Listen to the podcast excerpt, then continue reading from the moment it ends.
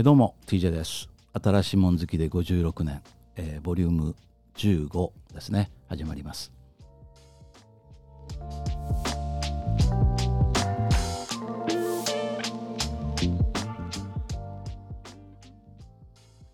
えー、前回のアップが3月29日だったんですよね。えー、ということで、えー、実は2週間ぶりになると思うんですけども、えー、大変大変ご無沙汰してしまいました。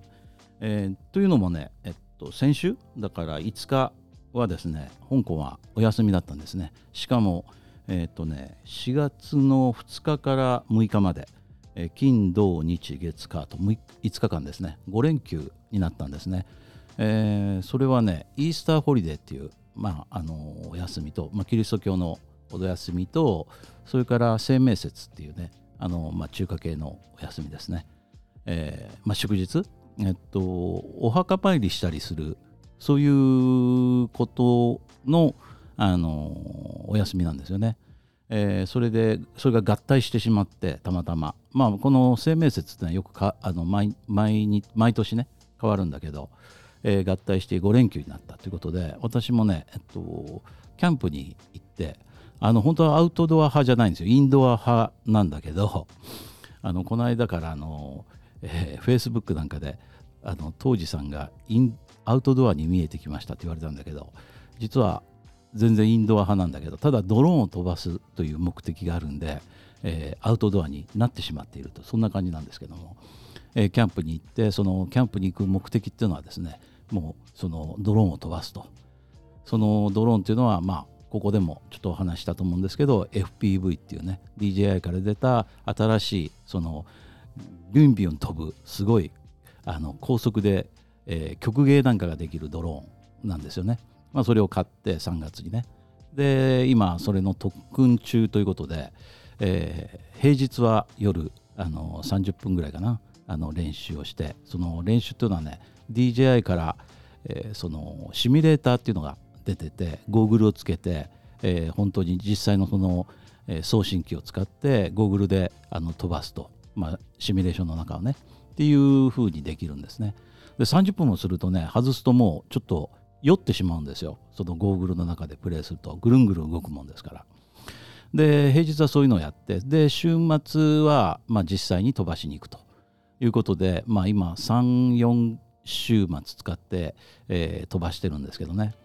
まあ、非常にあの面白いですね。あのでこの間ね実は、えっと、今毎月1回ね私あのドローン .jp っていうあの、まあ、ウェブの、えー、メディアですね。あのドローン専門のメディアなんですけどもそこに、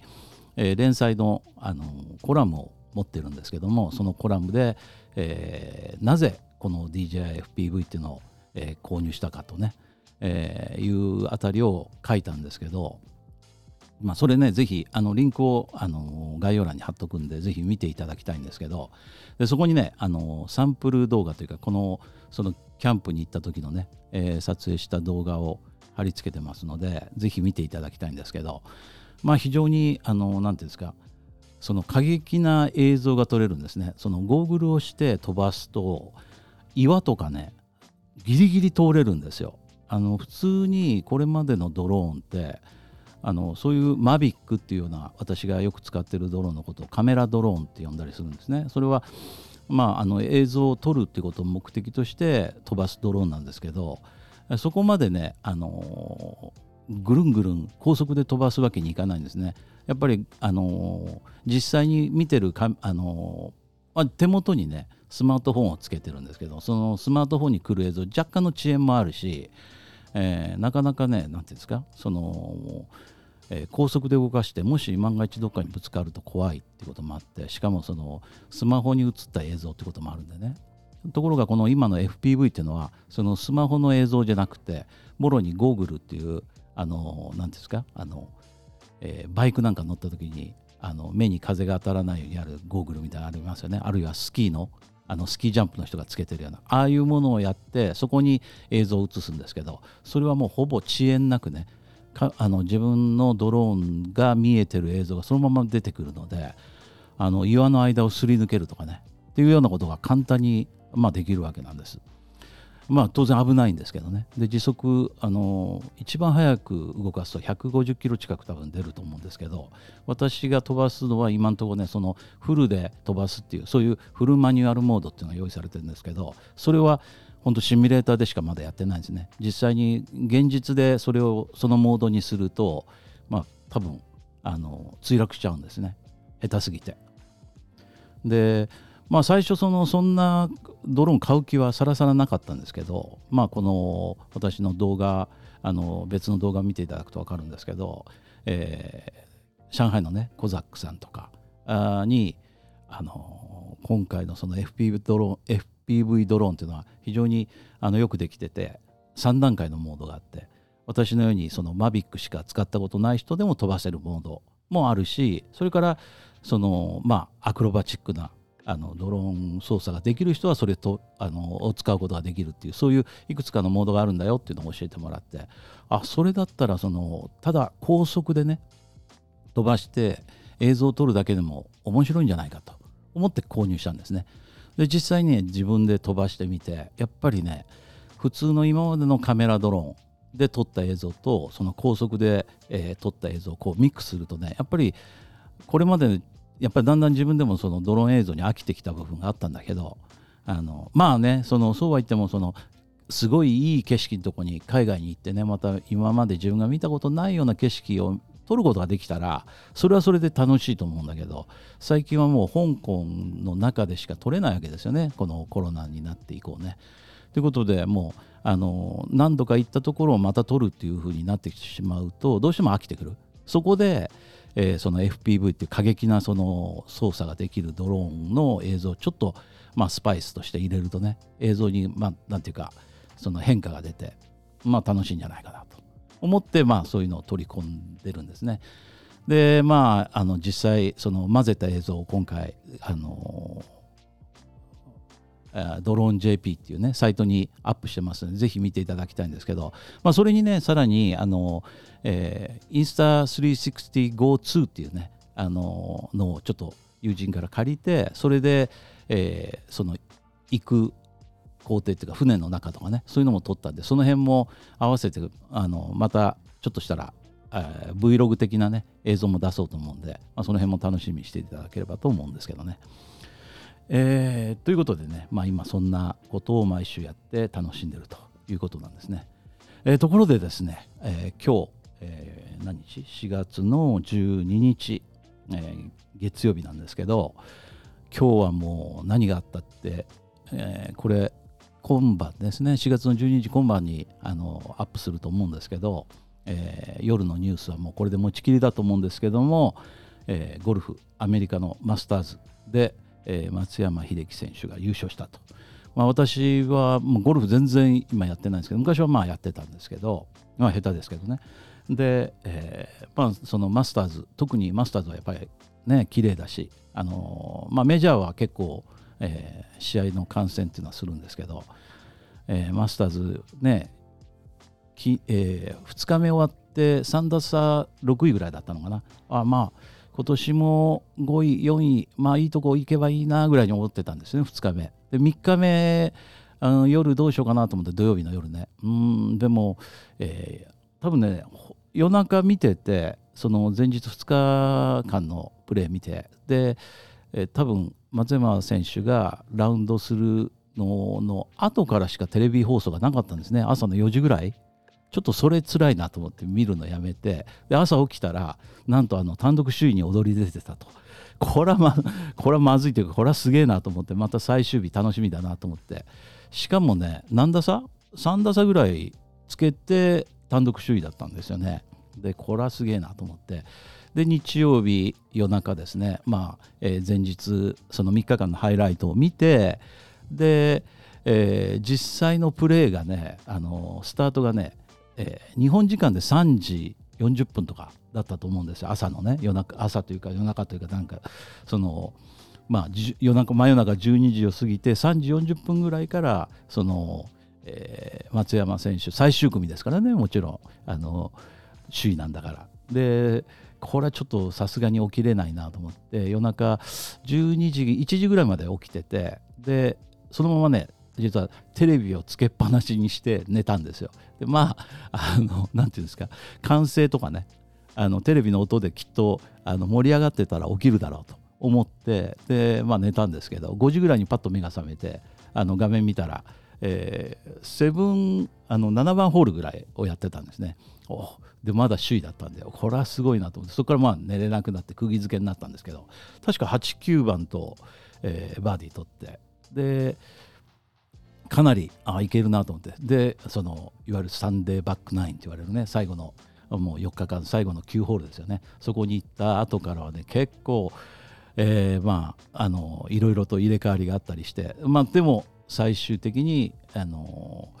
えー、松山選手は首位を譲らずにね結局優勝できたんだけどまあ本当にすごかった。池ポチャがあったりしてね、うん、非常になんか知らないけど私は緊張してましたけどね、まあ、でも非常に本当にめでたいですね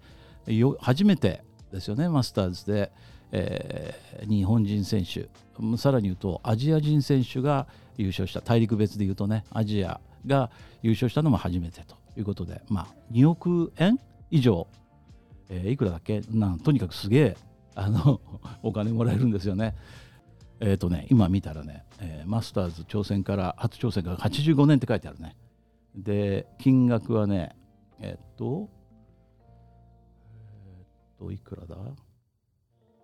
？2億2770万円。すごいですよね1試合で。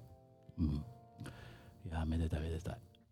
まあそれでねその松山選手のその優勝インタビューとか見てたんだけど本当にそっけないね。もうサービス精神のかけらもないっていうかまあはにかんでるっていうシャイっていうまさにそういう感じだと思うんだけどそれをさらにね あの日刊スポーツっていうのニュースをあのウェブで見ててねさらにねあこの人そういう人だなって思わせるのがね、えー、あのねこれね結婚しているの？海外メディアが松山英樹のゴルフ以外の部分にも注目っていう記事があってでその中でね確かに松山英樹ってそのあんまりプライベートよく分からなかったんだけどえー、っとねイギリスのタブロイド紙のデイリー・エクスプレスは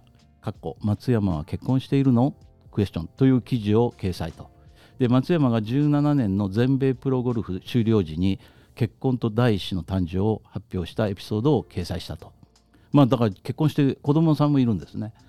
で同氏は過去松山は17年に第一子の誕生を発表して世界に衝撃を与えたなぜなら誰一人として彼が結婚していることを知らなかったからと記し、えー、メディアに聞かれなかったからあえて明かしていなかったという松山の説明も紹介していたということでね 確かにそのそんなことをあのそっけないんで、まあ、みんなも聞かないしあの誰も彼のそのそういうとこに気が回らなかったんでしょうね。で無駄話するような選手だったらねきっとそういう話にもなるんだろうけど彼はそんな無駄話するようなタイプじゃないですよね。まあ、ある種のふてぶてしさっていうか日本人にはないようなふてぶてしさがあって昔なんかあのスロープレーかなんかであのペナルティーもらったりしたぐらいだったんで、まあ、非常に、えー、ていうのあの神経がずぶといんだろうなっていうふうに思わせる感じがありますよね彼はね。あのまあ本当にめでたいかっこいいなと思いましたね。えー、ということでね、えっと、ここで1曲、えー、前半部分終了ということでね1曲聴いてもらいたいと思います。えー、今回はね、えー、いつもかけてるジョビーのフルートループスっていうのを聴いてください。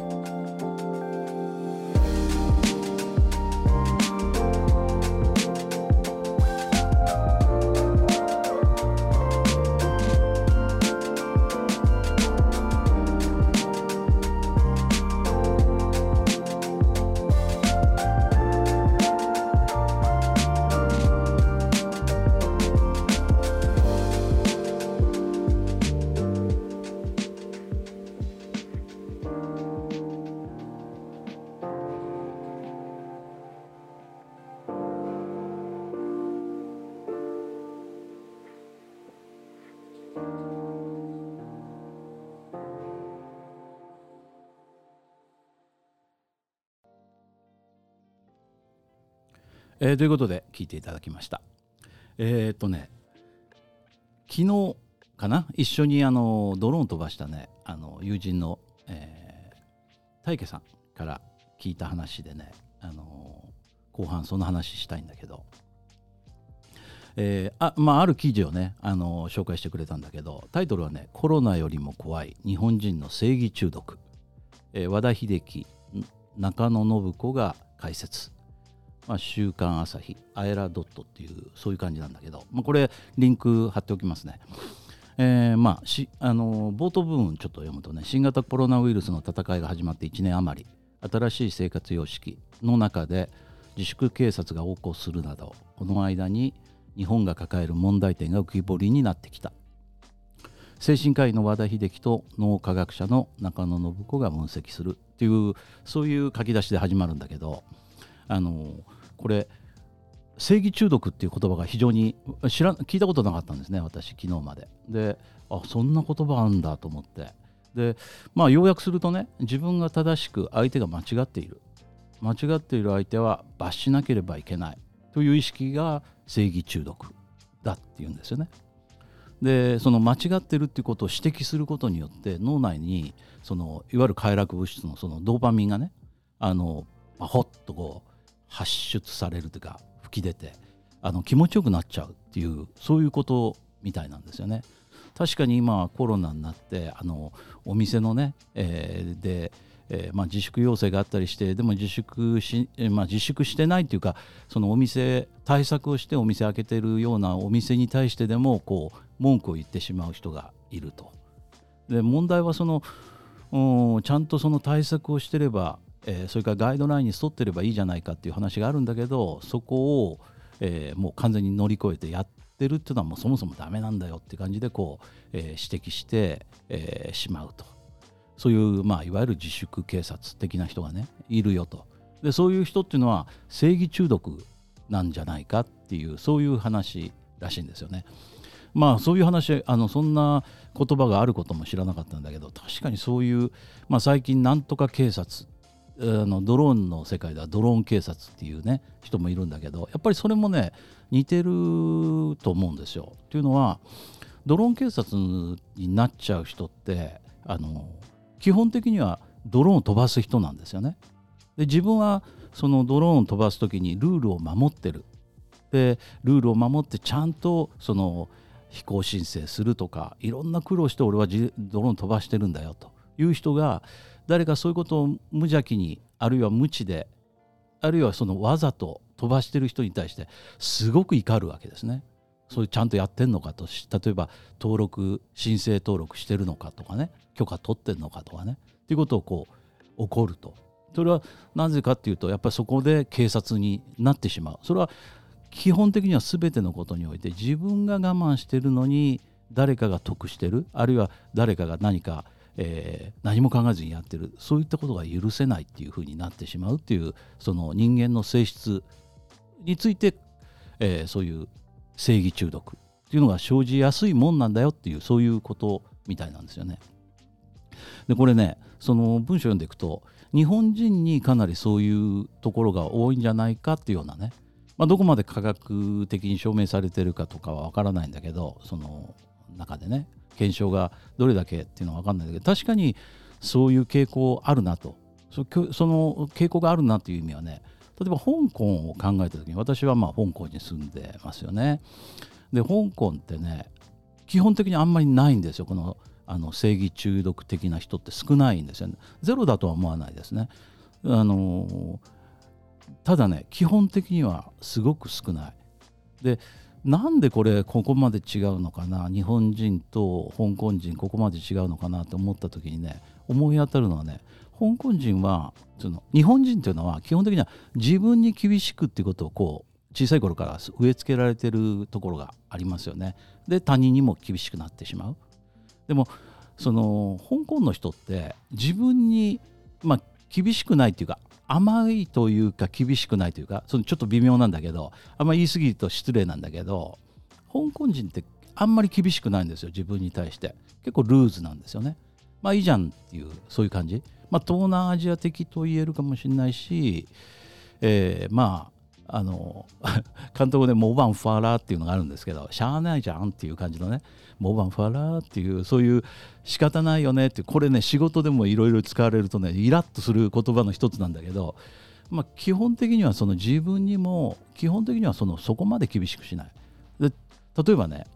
あの僕は香港にそのよく言いますけど1993年に来たわけですね。で今28年経ってるんですけど来た頃にね僕を最もイラつかせたことっていうのは朝みんなね時間通り絶対来ないんですよ。これ絶対来ないなんですよ。来ないじゃなくて絶対に来ないんですよ。例えば始業時間9時ってやるでしょ。で9時に来てる人なんていないんですよ。で9時10分に来ればまあいい方。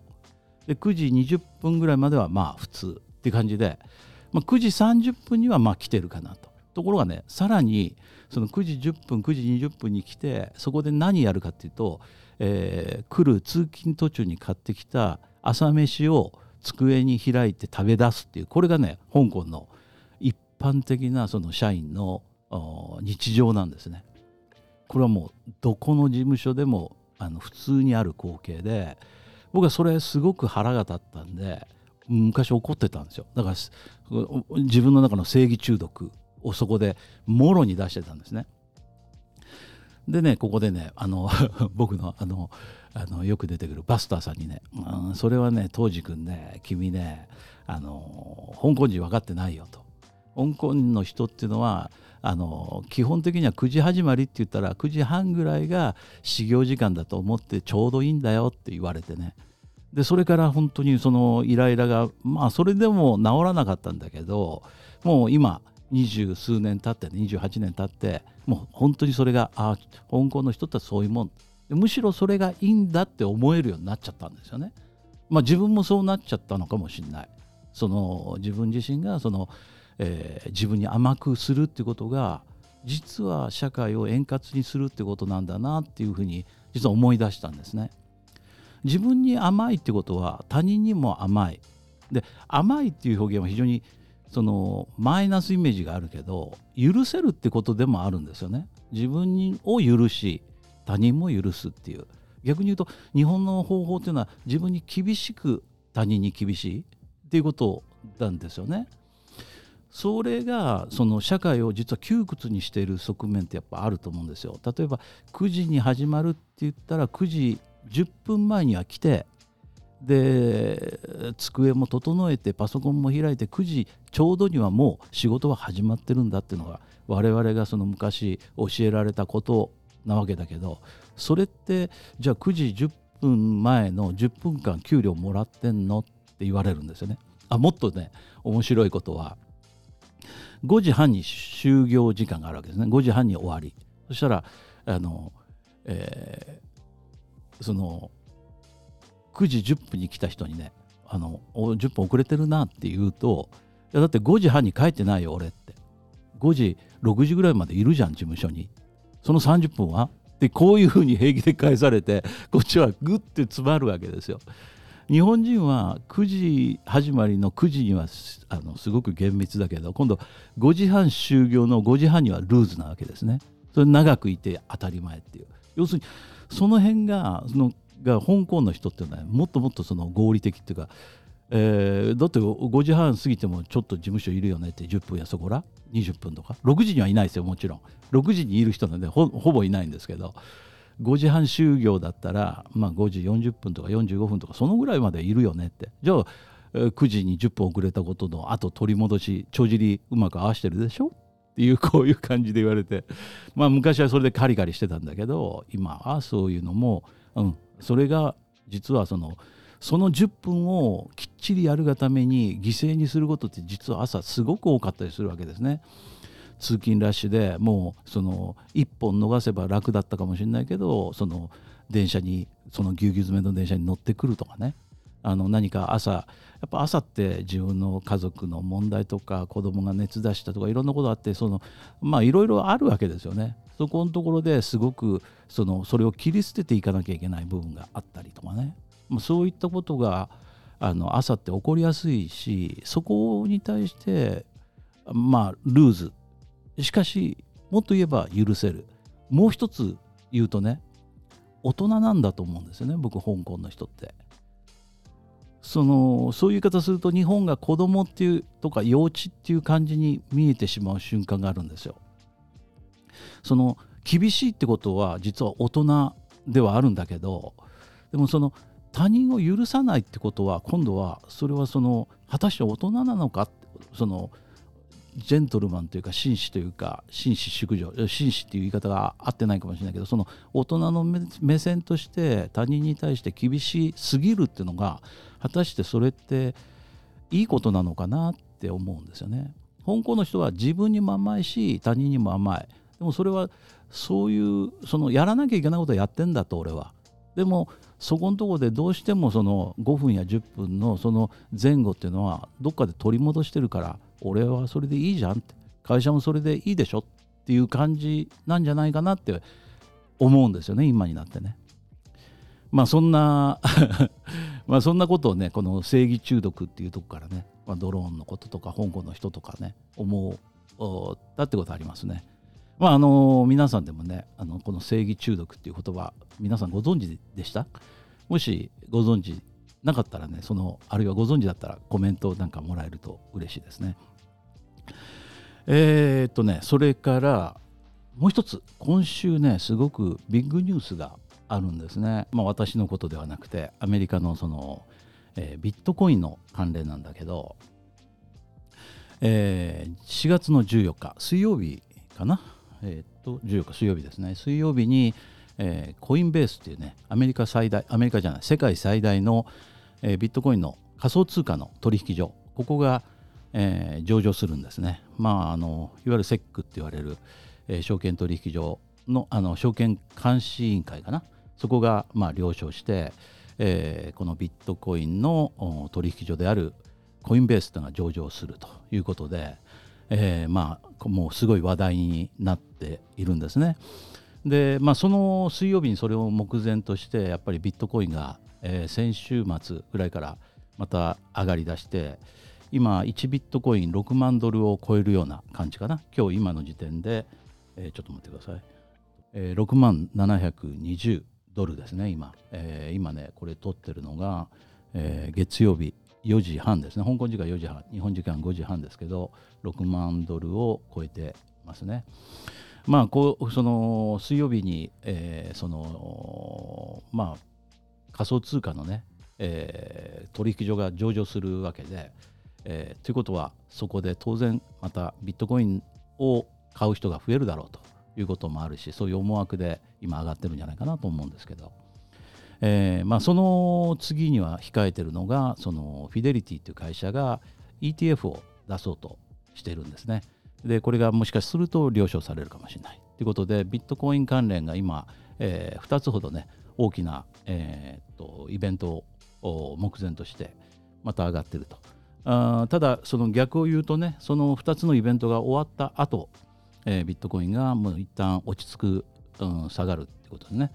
えー、可能性は当然あるとは思うんですけど、えー、その皆さんはねビットコインって買い方ってなかなかわからないですよね。だからそのコインベースっていうところがこう上場してあの我々もアプリとかで実はビットコインってそんなに大変じゃなく買えるんですね。でも買って今度売るっていう時に現金化しようとするとすごい手数料取られるんですよ。香港だと今あのビットコインの ATM っていうのがあのあるんですね街にでそこでねあの大金出そうとしてあの後で盗賊という盗賊というか強盗みたいな人にあのなんか、えー、取られたっていう人も現金をねいるんですよそこのビットコイン周りで見ててずっとチェックしててそこで大金を下ろしてたら1人でねそれもあの強盗に襲われるっていうことがあったんですよ。まあ、なんかあの昔九州とかで金をだあの持ってる人が襲われるみたいな似たような感じだと思うんですけど今ビットコインが金みたいになってて要するに金もその金として、えー、持ってると簡単に誰かに盗まれる可能性あるわけですよね。ビットコインも、えー、ビットコインをその売り買いっていうのは非常に大変で売る時にはまあ本当5%とか7%とかの手数料払わなきゃいけないですね。600例えば1ビット今606万ドルなんだから600円超えてるわけですよね。600数十万円でしょ600万円の、えー、例えば7%って40万円でしょ40万円手数料取られてちょっと嫌ですよね。ということで ETF っていうのは今度はあの金にも ETF っていうのがあるんだけどまああのその金の動きをフォローするように作られた、えー、まあ、えー、証券っていう感じですね。投資のね。それが上場してるんだけどそれ GLD っていうのでチェックしてもらうと分かるんだけど GLD を買うでの ETF を買えば、えー、金を買ったのとほぼニアリーイコールっていう感じになるんですけども今度そのフィデリティってとこが BTC を出せば BTC の ETF を出せば、えー、BTC 買う売るっていうのは非常に大変だし時間もかかるしいろいろ面倒くさいけども ETF だったらもう、えー、自分がオンライン証券に、えー、口座を持ってて ETF 買うってやったら買えて売るって言ったらすぐ売れたら手数料かかんないし非常に楽ですよね。ということで実は、えー、そのビットコインの実際のリアルの仮想取引をやっている、えー、さっき言ったえー、コインベースっていうところにしてみると実は ETF っていうのはマイナス情報なんですね。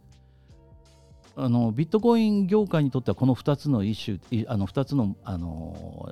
うん、イベントっていうのは非常に大きなどっちも盛り上げるあの話なんだけどコインベースという会社にとっては ETF はちょっとマイナス情報になるっていうねそういうまあ面白い話があるんですよね。まあこれ実際にコインベースが上場するというのはもう水曜日ダイレクトリスティングっていうねあの方法でリスティングされるんだけど、えー、その辺のねあの細かいことは今回ちょっと省きますけど、えうちの息子がね、今、ビットコイン情報っていうのを毎日のように出してますんで、そのリンクも貼っときますんで、もし興味ある人はそこを見ていただくと、私よりももう少し詳しく、あの、なんかビットコインのこと、仮想通貨を愛してるみたいなんで、あの仮想通貨のことよくやってますんで、その、えー、そこを見ていただくと、もう少し詳しくわかると思うんですけど、まあ、そんな感じでね、この、えーまあ、ETF、その、が出てくるとこれはマイナス情報っていうねその辺のまあちょっと面白いことがあるっていうことなんですね。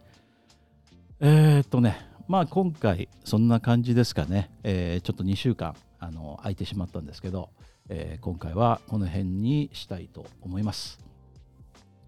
えー、それではねエンディング曲なんですけどえっとねエンディング曲はね「Goodbye So Long」っていう曲ですね。えまあ実際には1週間で戻ってくるから こっちはグッバイソーロングではないんですけど、えっと、このこれはね、なんていうのスプリングギャングフューチャリングミア・ヒルマンっていうのかな、えー、グッバイソーロング聞いてください。それでは、えー、今週はこの辺でさようなら。